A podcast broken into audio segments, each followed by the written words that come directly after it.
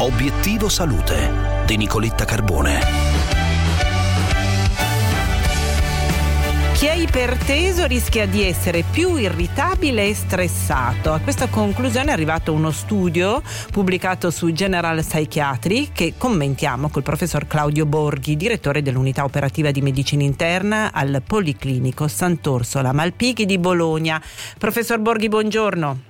Buongiorno a voi e grazie sempre per l'invito. La realtà è, è, esattamente questa, cioè dal punto di vista pratico sicuramente chi è più eh, irritabile tende a essere, avere valori di pressione più elevati, ma il fenomeno esiste anche in senso contrario, ossia l'aumento della pressione può aumentare in maniera significativa l'irritabilità. Molti di questi aspetti sono stati studiati anche nel passato, quando si definiva la famosa personalità di tipo A, ossia i soggetti che sviluppavano ipertensione in ragione di una maggiore reattività dal punto di vista psichico e quindi anche irritabilità personale. Fondamentalmente è probabile che i due fenomeni si influenzino reciprocamente e che quindi irritabilità in senso lato e pressione arteriale misteriosa siano due condizioni che tra di loro non vanno molto d'accordo. Quindi, professor Borghi, una migliore gestione dello stress potrebbe migliorare il quadro della nostra pressione?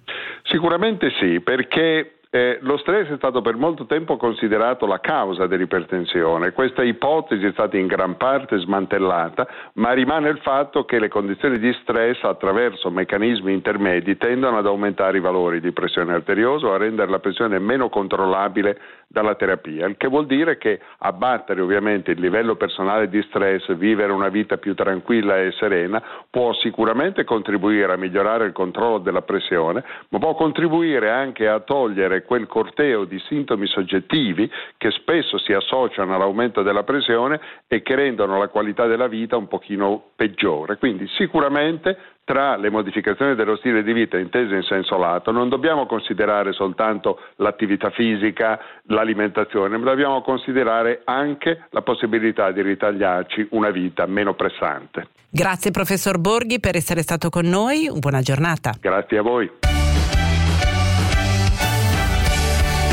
Vi lascio a Melog e a Gianluca Nicoletti, siete in ottime mani, vi auguro un buon ascolto, vi segnalo che sulla pagina Facebook di Obiettivo Salute Radio 24 è disponibile da stamattina la nostra video intervista, oggi dedicata ai genitori, come cambia l'equilibrio di una coppia con l'arrivo di un bebè.